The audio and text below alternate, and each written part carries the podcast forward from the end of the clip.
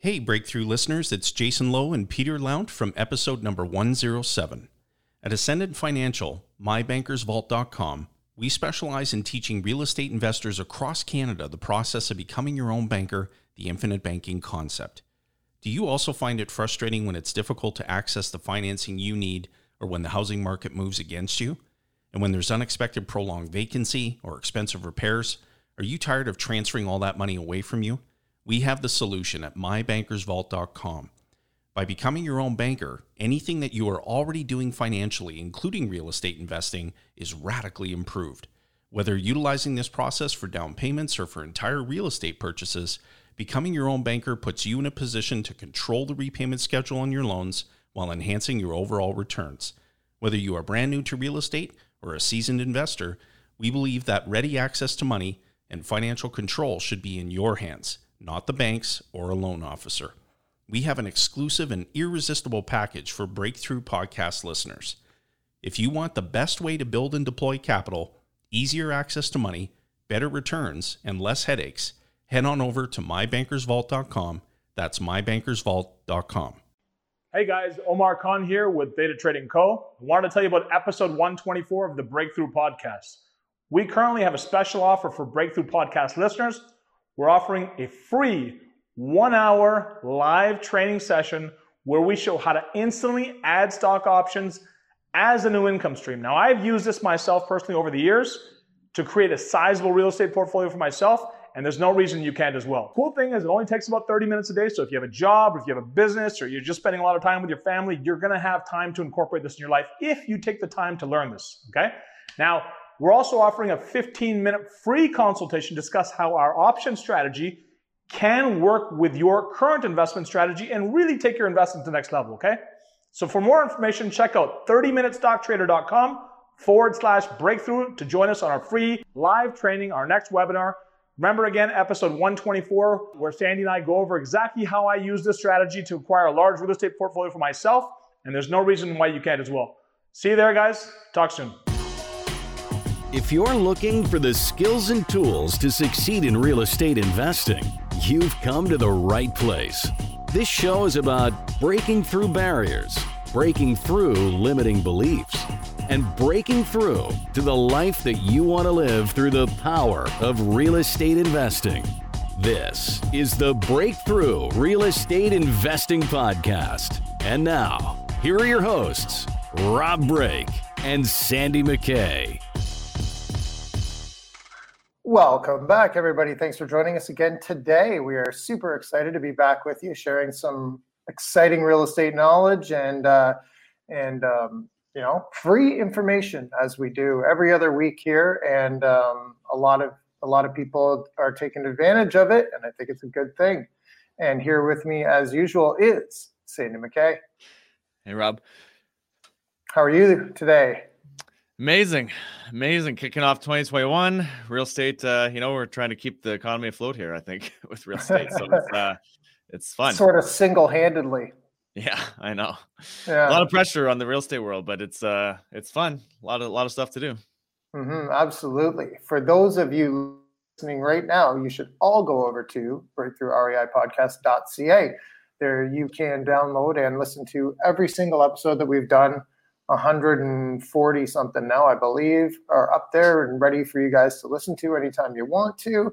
A bunch of really good, inspiring interviews with all kinds of people from the real estate investing world, right across uh, Canada, and even some that are sort of, you know, teaching you how to invest as a Canadian in the States. So, you know, a lot of information there and other places. I think we did one on Belize, you know, but tons of information. If you want to go back and listen to all that, you definitely should. And you should get on our uh, on our list and receive our free gift. Yeah, the ultimate strategy for building wealth through real estate. Uh, go over to our website, breakthroughreipodcast.ca to pick that up. Uh, when you do that, you also get on our email list, of course, and you get all of our uh, updates on the shows, updates on what we're doing, webinars, uh, property tours, maybe in person stuff one day, and uh, things all all great stuff, real estate related that you can use in your businesses to uh, build wealth. Absolutely. And everybody knows this, but it helps us out a lot if you hop on to iTunes and leave us a rating or review for the show. um, allows more people to engage with us and allows more people to find the podcast on iTunes. So if you haven't done that already, please go over and give that a quick thumbs up, five stars for us, and uh, we would greatly appreciate that. Every once in a while, we read the reviews. There's uh, I'm not on the web page right now, but next time we'll get to some more reviews that people have left. And uh, do you have anything else, Sandy? Nothing too much, really. No, I think um, you know typical stuff. There, we always love everyone's support and uh, kicking off uh, into our like we're at seven years, just past seven years at this recording. So tons of support over the years. Really appreciate it, and um, looking forward to more to come and more great guests like we have today. Absolutely, we have a great guest today. Thanks for that. Uh, thanks for that segue, Sandy.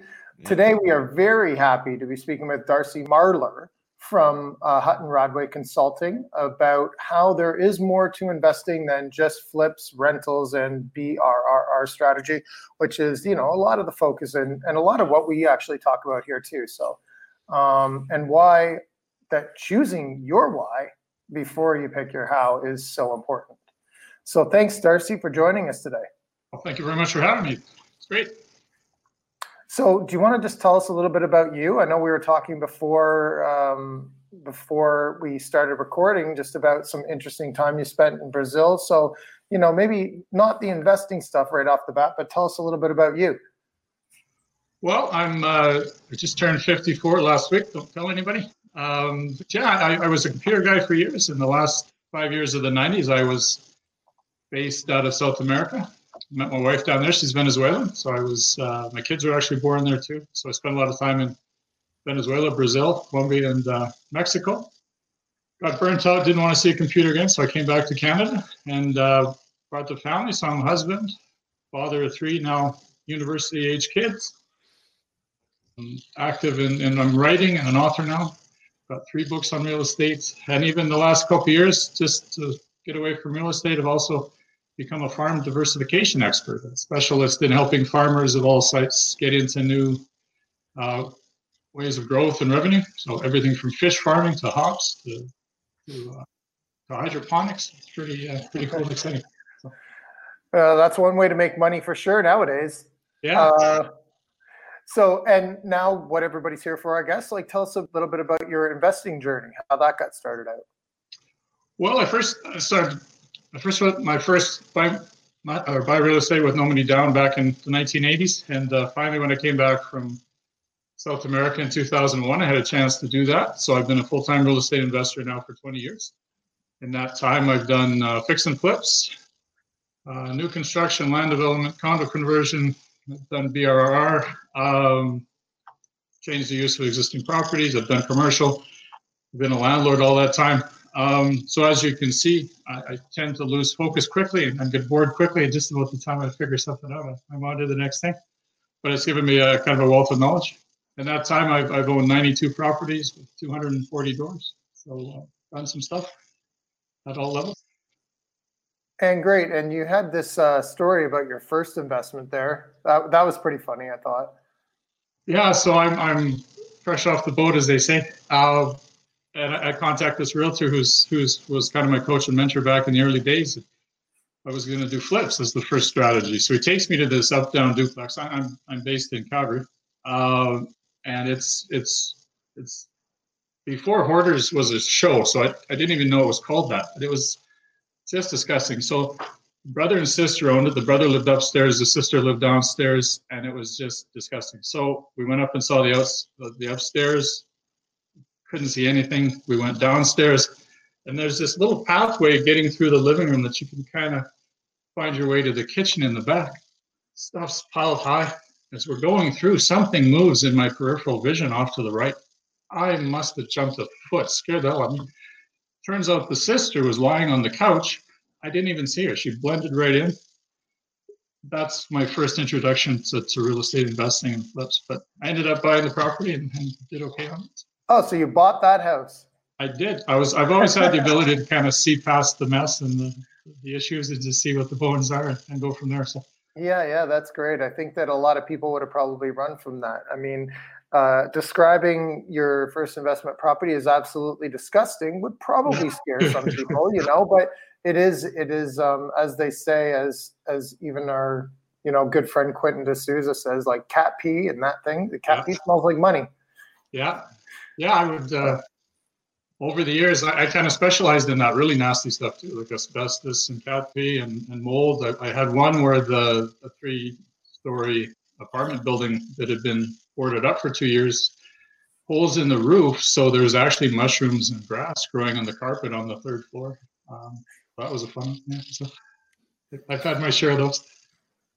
Yeah, I've seen places for sale where like there was a big long note written for the uh, by the tenants of whoever lived there to their landlord on the wall. Uh, suffice to say, I probably shouldn't repeat what it said here, but you know, I see I've seen all kinds of things like that too. Um, uh, you know, let's let's let's talk about so in and also uh, you were saying, sorry, did we talk about the uh, what you were doing down south? I was a computer guy actually. Yeah, so I came out of school in in uh, the '80s and, and, loved computers. So I, I, for basically my life has been basically 17 years chunks. I was 17 years on the farm, 17 years as a computer guy, then 17 years basically as a full time real estate investor the last two or three I've been investing and, and doing the farm diversification stuff. So when I was down in South America, I was specializing in accounting software. So basically, everything you know, it's really true what they say. Everything you've done up till now kind of creates the life you have now. So, uh, giving me a broad range of experiences to which to put into my books and talk about on on podcasts and stuff. Lots so now, a lot of people would call like those things that we talked about in those stories the um, you know the, the hoarder house and and the uh, you know the mushrooms growing in the carpet. A lot of people would consider those to be like roadblocks that they've encountered and that might be the story that they tell. But for you what what types of uh, roadblocks have you encountered and how have you overcome them? Um, mostly to be honest um, more mental health wise to be honest. The last five years investing in alberta hasn't hasn't been fun at all as you can imagine with lower rents and higher vacancies and whatnot. So i found myself in kind of a deep depression back a couple years ago 2017 2018 also you know mostly because of the money but also because i just wasn't happy right? I was i was doing things that didn't jive with kind of who my personality was. So i love the hunt of real estate investing. I love being creative. I like finding new things. I like putting the deals together, but I don't necessarily like being the landlord or the, the site super or my own general contractor guy. But I was spending probably 15% of my career being the stuff I like and then 85% doing what I didn't like. So after you know 17, 18 years of that, I was just not in a great place. So I kind of had to step back a bit and figure out why I was doing it. And I, you know, people talk about why a lot now, but it wasn't anything I'd ever heard about before this. You know, when I first started 20 years ago, my why was I just wanted to get rich. And I think that's the same for a lot of people, which which is a horrible why, to be honest with you. So I had to figure out who I was and what I liked and what I didn't like. And now in the last few years, I've been kind of recrafting that, what I do every day, so that it, it, it does make me happy, right? And I can honestly say I'm, I'm much more happy. So part of that is, is focusing, learning to focus, which was, as we said, a problem for me. And uh, so now I'm doing the farm consulting and the farm diversification stuff. I'm writing again and, doing mentorship like that. And then I'm also back in real estate investing, but focusing on the, the things that I like about it and then kind of handing off the parts that I don't like. So now if I do a new construction project, I'll get a general contractor as opposed to being that guy. And, and it's, it's, I can honestly say I can't remember the, the last time I've been this happy. Like I'm, it's, it's been really great. So, and I think that's really relevant uh, for a lot of people right now too, because I mean, the, the majority of us are, are, stuck in the house and you know don't really know what to do with ourselves. Um, what would you say is the biggest thing that helped you with that? Was it like was it just focusing more, or like what was the big thing that sort of got you back on track? Um, I, I thought you know I don't want to speak for everybody. Everybody's depression is different, but for me, it was I was just kind of blaming everybody, right? Like it was a big pity party for Darcy.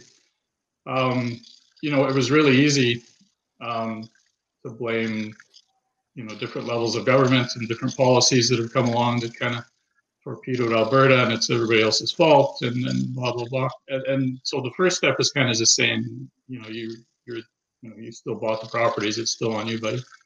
And and then the next step is to kind of be thankful for who you who you are and what you do have, and start to appreciate it, and then start to realize that it's not all about the money. A lot of what I was and who I thought I was was based on the success of the real estate and the awards and you know the 92 doors. Like you can get into that game pretty quickly where it's all about you know competition with yourself and others. So I kind of step back and stop that and just be kind of thankful for for what I do have.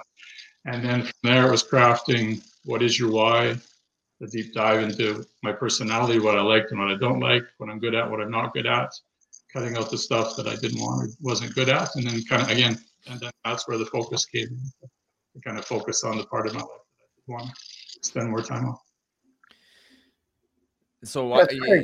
I was just going to say thanks for sharing that, though. You know, because I, I think that's important information to put out there and let people, you know, there, there's somebody out there that needs to hear that right now. I think. Well, somebody's maybe going through the same thing, right? Right yeah. now, and uh, and and and I know like a lot of people do get in for the money. That's usually a, an easy, you know, thing to chase at the beginning, and it's probably why they have no clarity on what strategy they're going to use, how they're going to find this money.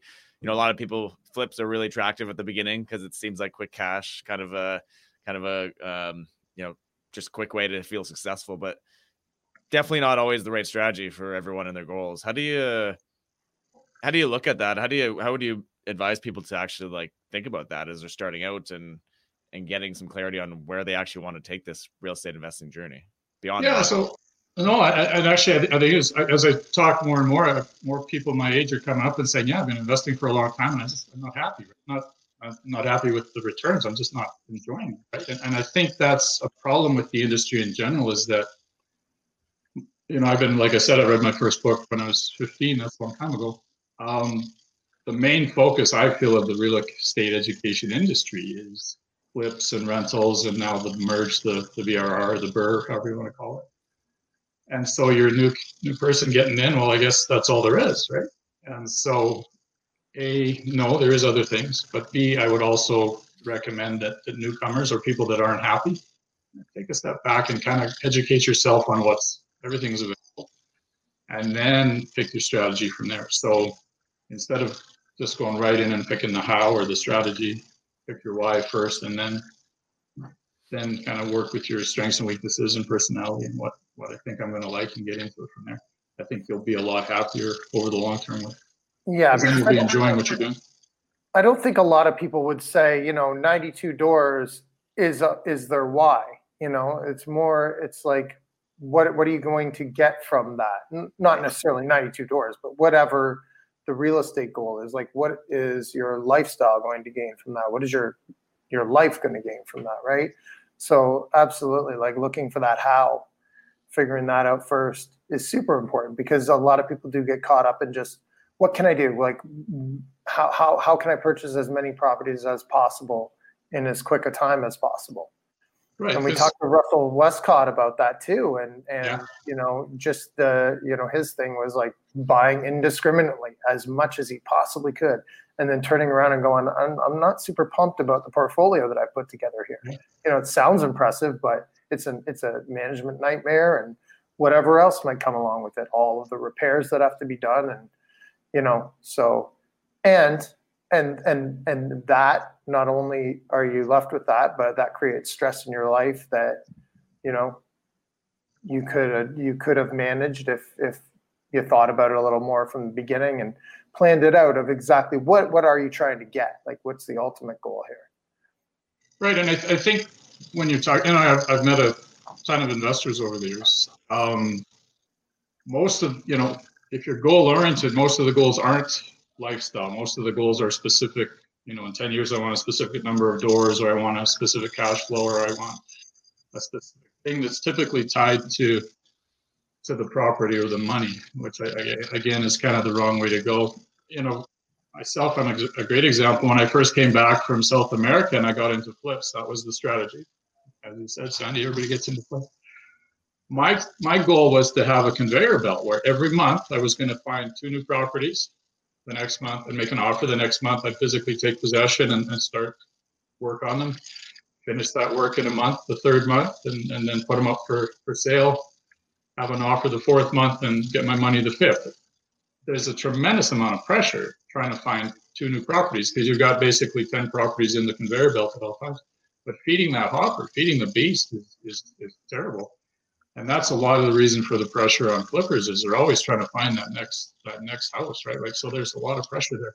And i found myself saying yes to properties that i shouldn't have bought right? Like if, if, i was just about the numbers and, and analyzing that property no this is not one that i can take but i got to feed that beast. So i was they said yes so you know i made money on some and didn't make money on others and lost 10 grand on the next one like so it was really up and down trying to trying to feed that goal machine and it, you know, I always kind of joke, you only have to kick me in the head three or four times before I figure stuff out. It took 15, 16, 17 years to finally figure out yeah. how to do it properly. How do you think people can figure that out up front? Is there any tips or, or strategies around that? Because I know it is, you know, it's a little easier probably once you've experienced it. And problem with that is that you waste a lot of time experiencing it ah. and, and, not finding the solution quick enough. But how, how do you figure that out if you have like minimal or no experience? I and, and I'm, I'm, legitimately not trying to push it in here, but but my first book was on, on that very thing. It was comparing the eight real estate strategies that I mentioned, the, the fix and flips and and new construction. I, I wrote a 200 page books with basically 20 pages on each of those where I, I, I kind of summarize the good and the bad because that's another thing I find with with a lot of real estate education, both on TV and and in the books, is that everything works every time, right? Like you know, the oh, Property Brothers never lose money, right? And so yeah.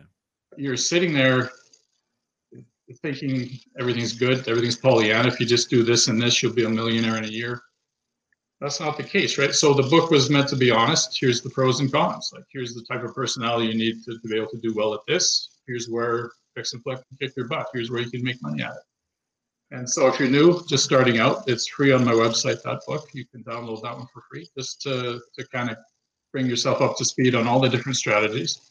Get an objective book because I've, I've done multiple versions of everything. Like I've built almost 50 homes, you know, done 20 flips. So, you know, I've done multiple things in every one. So I can say I've honestly made money in every application and I've lost money in every strategies too, right? So it's very objective. And then I kind of compare and, and I have one chapter where I, where I actually took a look because um, I did a bunch of flips very early in my career, and then I got into some of the other stuff. So I just did a what if, and I said, what if those you know 15 or 20 flips that I'd done back in the day, what if I'd have kept those? So I did a comparison of basically a BRR versus flips, and just personally from myself, you know, how how different would my, my economic status be 10 years later? And I found out it was you know you're better off with kind of a BRR strategy, flip strategy in general. But so that's a, a, kind of a book that I think can benefit new people. But also, you've been in it for a while and maybe not enjoying it, maybe kind of take a reset and learn what else is out there. Where can they find that? What's the website? My website is HR Real Estate Mentors. So HR stands for Hutton Radley, realestatementors.com. Uh, what tools do you use? Do you have any tools to become more efficient in that? Once once you're using these strategies to to accomplish uh, someone's why, is it you know, you've obviously it seems like you've developed some systems to uh, leverage some pieces out that you didn't like doing. Part of the um, part of the reset um, trouble with the cash flows of the rental properties and all that in, in the last few years was I got away from the basics. Um, so, you know, BRR buy renovate. So I've got properties. I've I think I've still got about 100 doors in the rental world. Um, based over six pro- six cities and towns in Alberta. So during the renovates place, I was up there constantly overseeing everything, so I was right into it. After that, I kind of backed off and let my local managers manage the buildings, and I found that when you do that, um, then they're setting the quality of the the renovations that are coming after that, and they're setting the quality of the tenants, and they're setting the the limits for what the, the rental is and everything, right? and and then I also found that you know forms were getting filled out wrong or not getting filled out at the right time. So basically, as far as tools, I actually I, I actually wrote a manual, uh, just a kind of 20 page manual for my my managers of this is how I want things done. And then I started going back at least monthly to every one of my my towns to, to visit firsthand to make sure quality is where I want it to be and tenant selection is where I want it to be. And kind of just got back to basics. And I think that was kind of one of the main the main tools that I use is, is this book and getting back to basics. Is that also so? I mean, let's talk about your books. Is that one of the other books that you have available? No, but I was just actually the other day. I was thinking I should probably just that as a as a free download on the because it's like I said, it's only like twenty pages. What's that? I said it sounds like something I'd want to read. it would be specific to Alberta with the forms, but you could certainly, you know, but I mean, whatever the forms you want. The ideas of the uh, procedures and that kind of thing is probably pretty streamlined uh, across the across yeah. Canada.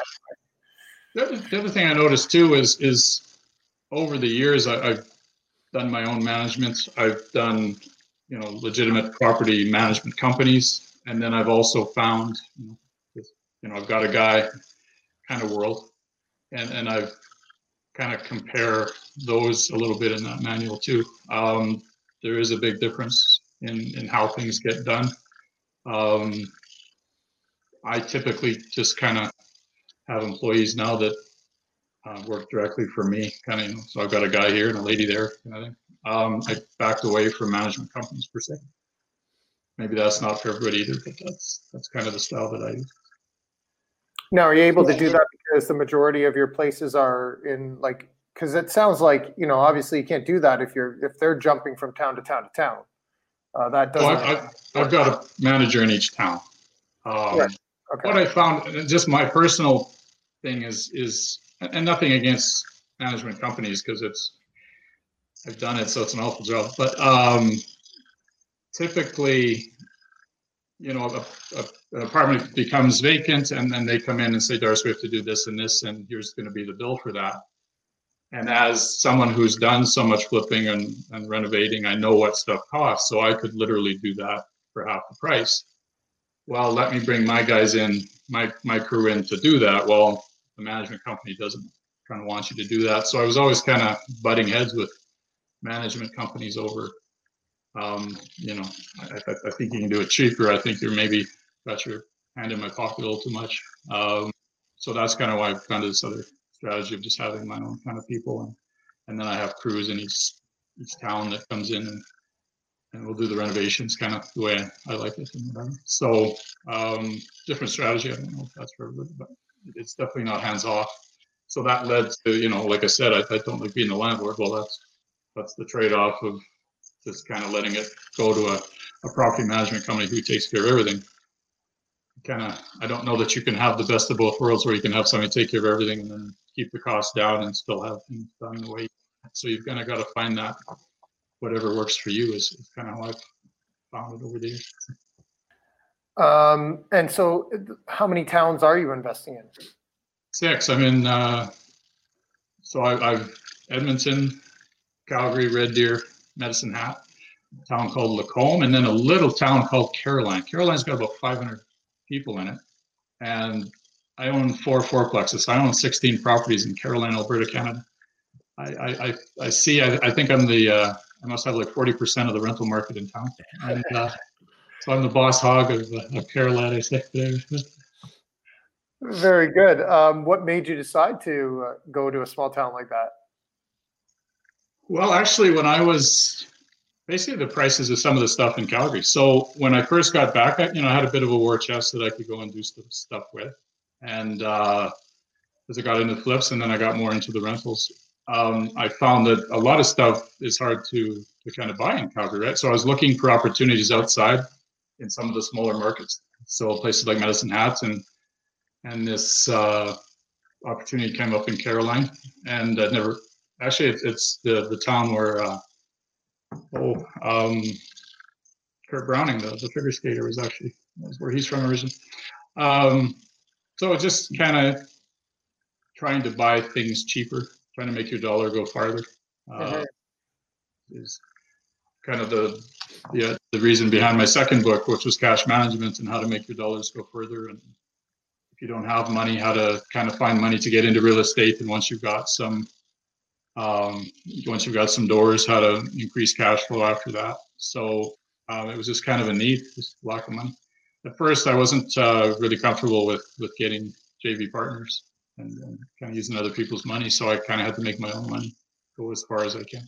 Have you used uh have you used JV partners now over the years and Oh, yeah. uh, and uh, do you prefer one way or the other or kind of case by case?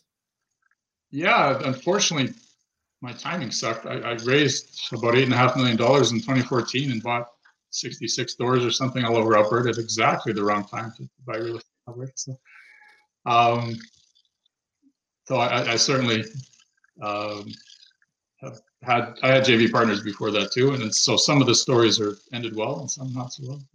But when you say the wrong time, I'll have to say, like, I mean, we've we've been over and over this. Um, the idea in in you know ten years, you're you're certainly gonna be appreciative that you were able to do that at that time. Right. You know, so uh, you're you're saying just like very shortly after that, the prices went down on everything, and you could have bought them at a discount. But again, like when people, it's always uh, it's always a theme that we run into. It's like, when was the best, you know, the best time to buy was 20 years ago, and the next best time is today, right? So, um, I, think that's important. When you say, I feel like you're just being a little bit too hard on yourself, and I, you know, when you say something like at exactly the wrong time, but I mean, now you own those properties, right? Now, Yeah, and so, and, and you know, it, it's tough to.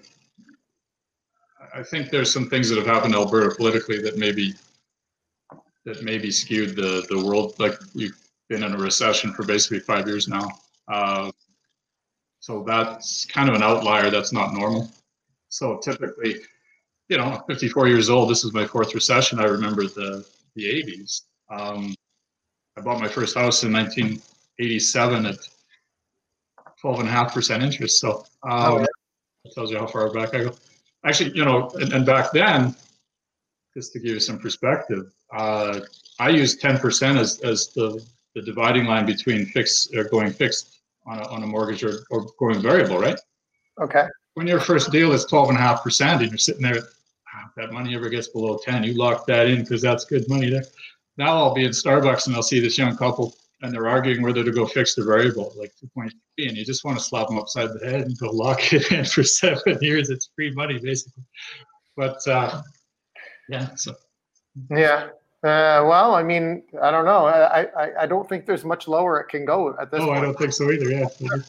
But, Alberta you know, is- but, but that's part of the, you know, like I said, this is my fourth recession, and typically they, they kind of come and go quicker. So this one is kind of an outlier as far as Alberta's concerned. And then you kind of watch with, with envy some of the stuff that's happening.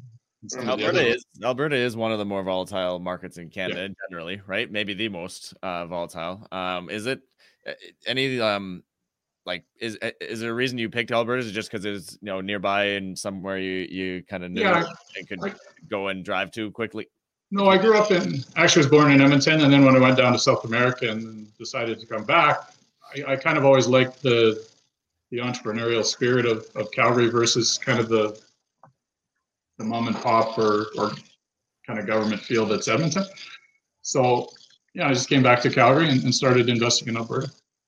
Um, you know, you're learning and you don't know anything about any of this stuff, so you don't really want to go too far from home. Um, now, for example, you know, I'm working on some stuff for new construction down in, you know, the United States. So now I don't have any problems kind of getting past that geographical barrier. But, you know, I, I certainly understand when you're first into it. It's a lot safer to, to rent something a couple of blocks down from where you live. So, Let's talk about new investors getting into the business. What kind of advice can we share with them that would be uh, helpful? Uh, obviously, their big why and coming up with or some version of their why. I mean, I think I I- feel though your why can change over time and and and go go totally different directions uh, o- Yeah. over, over time, just depending what happens. But uh, what we, yeah, what would you say are some of the most important pieces to to recommend for new investors? right. And just before I get to that, just your last point about changing over time. Yeah. Like at 54, I don't want to do long term uh, rentals anymore. Like I don't have any desire to be in an eight or 10 year JV with somebody, right? So that's specifically age related as well. Mhm. But in terms of advice, you know, it's, it's, it's almost strategy by strategy. So if, if you're looking at, at long-term rentals, I would say the number one advice is, is spend your time and money up front, checking that tenant out before they, you let them into your, your unit, right?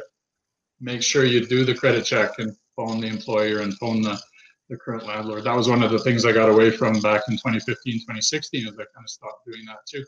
You know, if you're mid, you're in the middle of a recession, I just need somebody there, right? So there's that. Um, uh, that kind of pressure. And then as you get into some of the other strategies too, each strategy has their own um, kind of thing. You know, new construction. Uh, my advice would be is yes, you can you can do it. Um, a lot of I think a lot of the problem with land development and new construction is different strategies for people. Is that they think it takes too much money or it's it has to be bigger projects or only it's only there for the big boys so I would say, no, it, it's, you know, you can certainly do large or smaller scale projects if, if that's what you want. And that's just what you're, you know, if you're just getting in, uh, new construction of a single family home certainly something that's doable for a lot of people. Cool. Yeah. And there's so many different stories. I think people need to kind of just talk about, you know, with, with someone who kind of knows and has some experience, they probably could really benefit from just having some conversations before jumping quickly, quickly right into things. Right. And just getting some knowledge on where, uh, where they could go, where they could start out, and what's the most you know the best path. I think it's important to get in and get get active. I I feel, but at the same time, you know, understand a little bit about what you do and where yeah. you want to go, where you want to yeah. see your your life go, and and how every strategy is going to affect your life differently. So, the other part of that too is is um, what your partner think of it, right? Not only maybe an investment partner, but also your life partner, whoever that might be. Um, are they involved or not? What are their likes and dislikes? What are what, what's their why? So give that some thought too. Yeah, I think comfort level, right? Especially like is someone really risk averse versus not, and you know, often couples are maybe complementary to each other in, in many ways, which is why they they fit. Maybe they counter counterbalance each other in those in, in a lot of ways, not just financially, but sometimes one person's uh you know appetite for risk is completely opposite of their spouse, which is yeah. potentially going to lead to some challenges, right? If if you're at least don't have the conversation. At least you need to at least discuss that a bit up front, right? And you need and you need they need to be involved even if they're not day to day involved. Make sure that they know what's going on and and they've got their say. Um, yeah, I don't think this is a great investment, or yeah, let's go for this one. You know, they should probably be involved in that as well. Uh, that'll save some headaches down the road. Let's talk about your new book. What uh, your book? Uh, a few books, maybe mention all of them maybe we, we, is there are they all available at the same place same website yeah they're all on my website yeah hrrealestatementors.com yeah the, the third one and uh, is land development as a as a, a profitable investment and the subtitle is uh, from dream to design to reality so that's kind of the theme I, I, I weave throughout the book is you start with you know you know you're driving past that empty lot on every day on the way to work you know i think a little strip mall would be would be good there and then you kind of start to, to get into the to flesh that out a little bit more. So basically, it's it's kind of a series of steps. The first step is you want to be able to quickly, because you don't own the land yet, quickly find out uh, what you can do on that land, what the zoning is. Is it possible? You, you're talking to a realtor to get some high level idea of what it would be once you did develop it, what it would sell for. And, and just to kind of clarify, I, I, define land development in the book is, is just getting it to the point where a builder would build on it. So taking a piece of land, whether it's vacant or whether there's already a building on it, and then just getting it ready for a builder. Um, I'm in the middle of writing book four, which is new construction, which will pick it up from there is buying a service lot and, and going forward. But the land development is is you get to the point really quickly in a, in a week or two, really not having spent any money. Is, is this something feasible? Does it look like it could be profitable? then you go to the next step where you actually hires, you know, a civil engineer and, and, and start to work on some of the, the blueprints and, and fleshing out the money, actually get some, some true costs to it. And then you get to a point where, you know, are you really going to commit and go hard? And now you're spending a lot more money to, to get all the blueprints and everything else that the city's going to need for the application. So it takes it from those serious steps. I use three uh, uh, case studies from my own life. Like I said, I've done all kinds of stuff. So I I take a small one for for somebody who might be at that level. I've done like a medium one where I took seven and a quarter acres and did 36 units.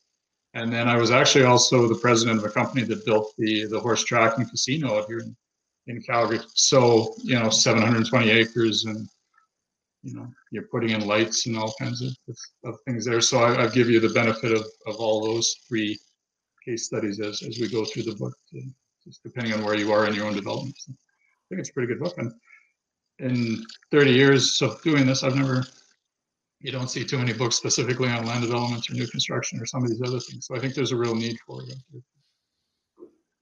Yeah, it's kind of untapped almost in a way, right? It's it's odd. Maybe maybe do people feel it's unreachable or unattainable to get into that space? Maybe a little bit. Exactly. Yeah.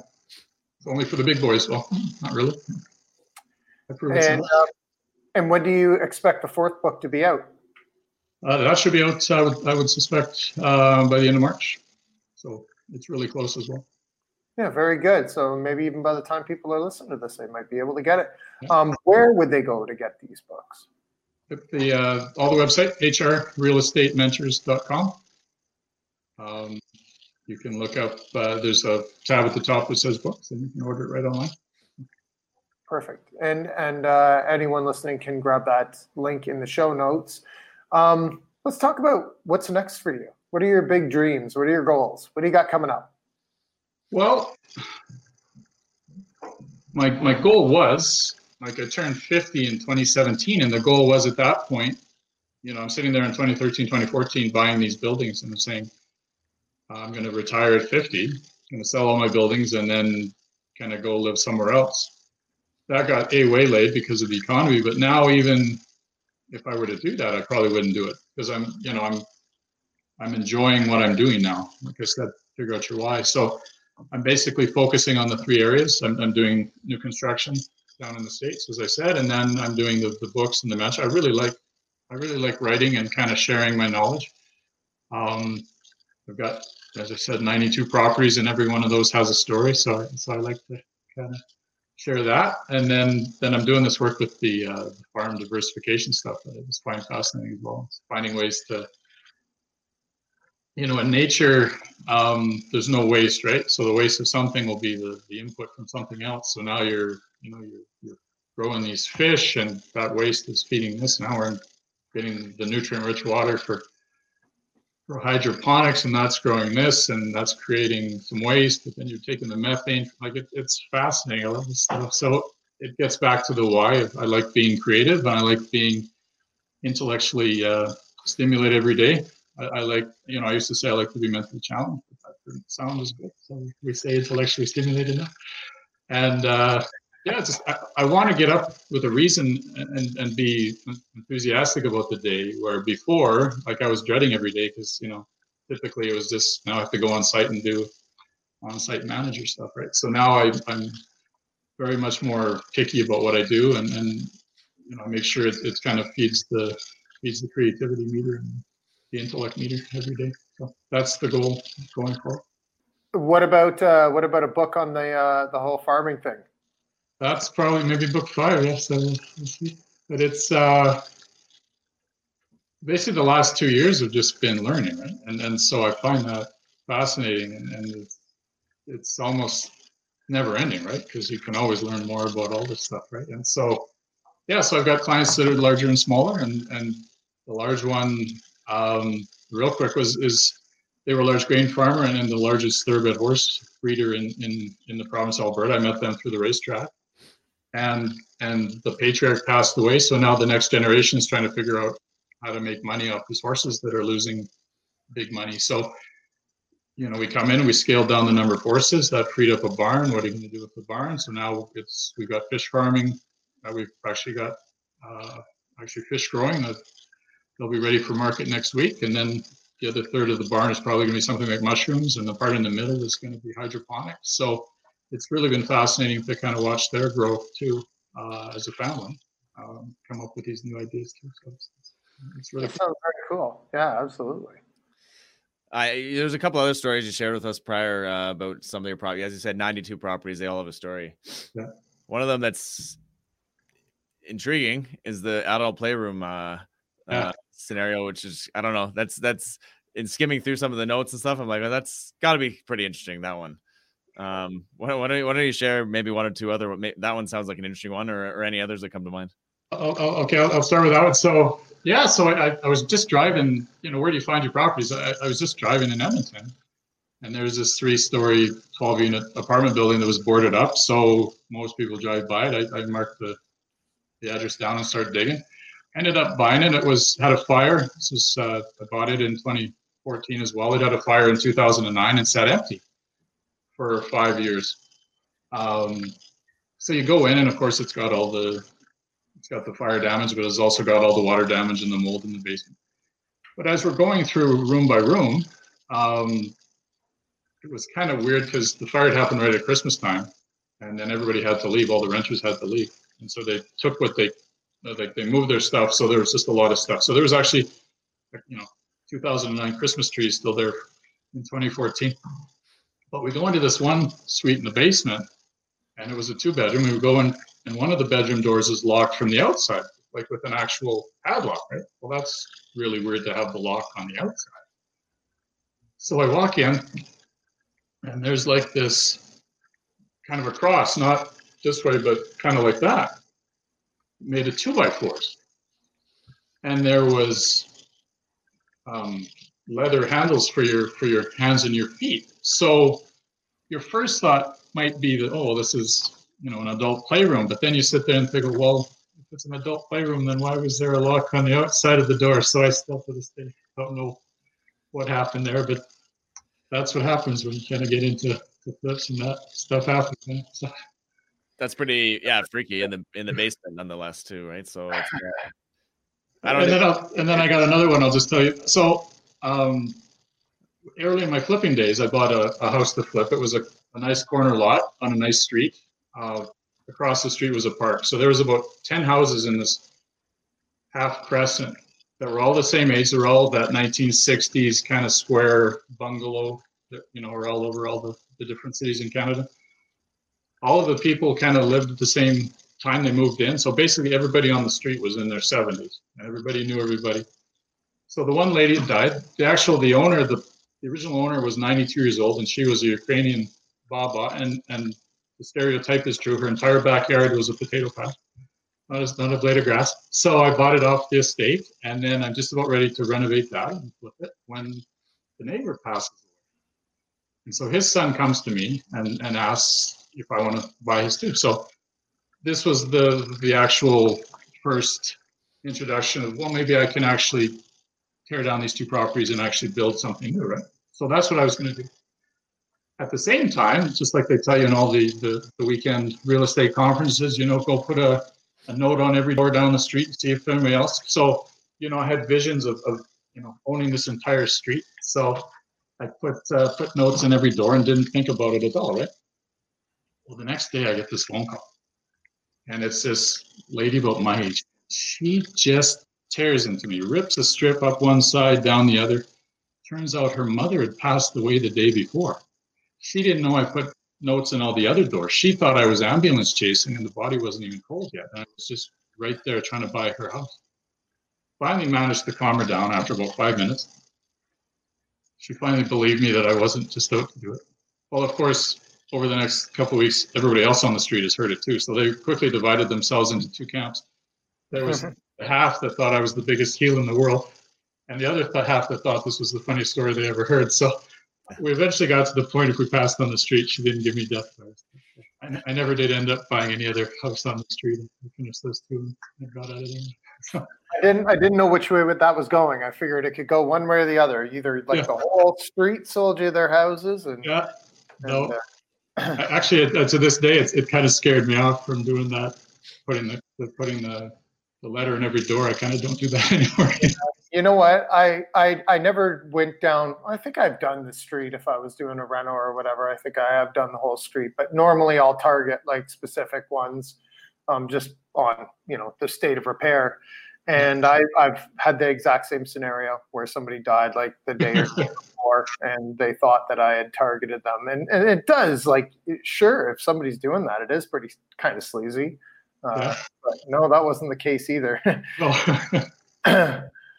um, and if any of your tenants happen to be listening to this, it wasn't your apartment. It wasn't my apartment. No, No, it wasn't. It wasn't there. it wasn't their apartment. No, no. Actually, to be Uh, yeah, honest, I don't remember which one it was now either. In that building, there's there's four in the basement. I don't remember which one was which, so I couldn't actually honestly. Okay. Well, yeah. You know what? Like, man, thanks for sharing those. Those are funny. They're Yeah. Good stories. I like them. Um, I guess lastly, is there like uh is there like any kind of a quote or a piece of advice that you've ever gotten that stuck with you um, through all the years? Actually, I'm not much of a religious guy, but there's a quote in the Bible that's uh, "In quietness and confidence shall be your strength," and that's kind of a one I always because I'm kind of an introvert, kind of a quiet guy to begin with. So I, I kind of I've always liked that one. Um, real estate related. Um, again, it's the take the time and, and and make sure that you're checking your tenants out. I think that's a that's a real killer. If you don't do that, but yeah, it's kind of the, the religious quote I have always thought that spoke more than more than other stuff. I, I like think that.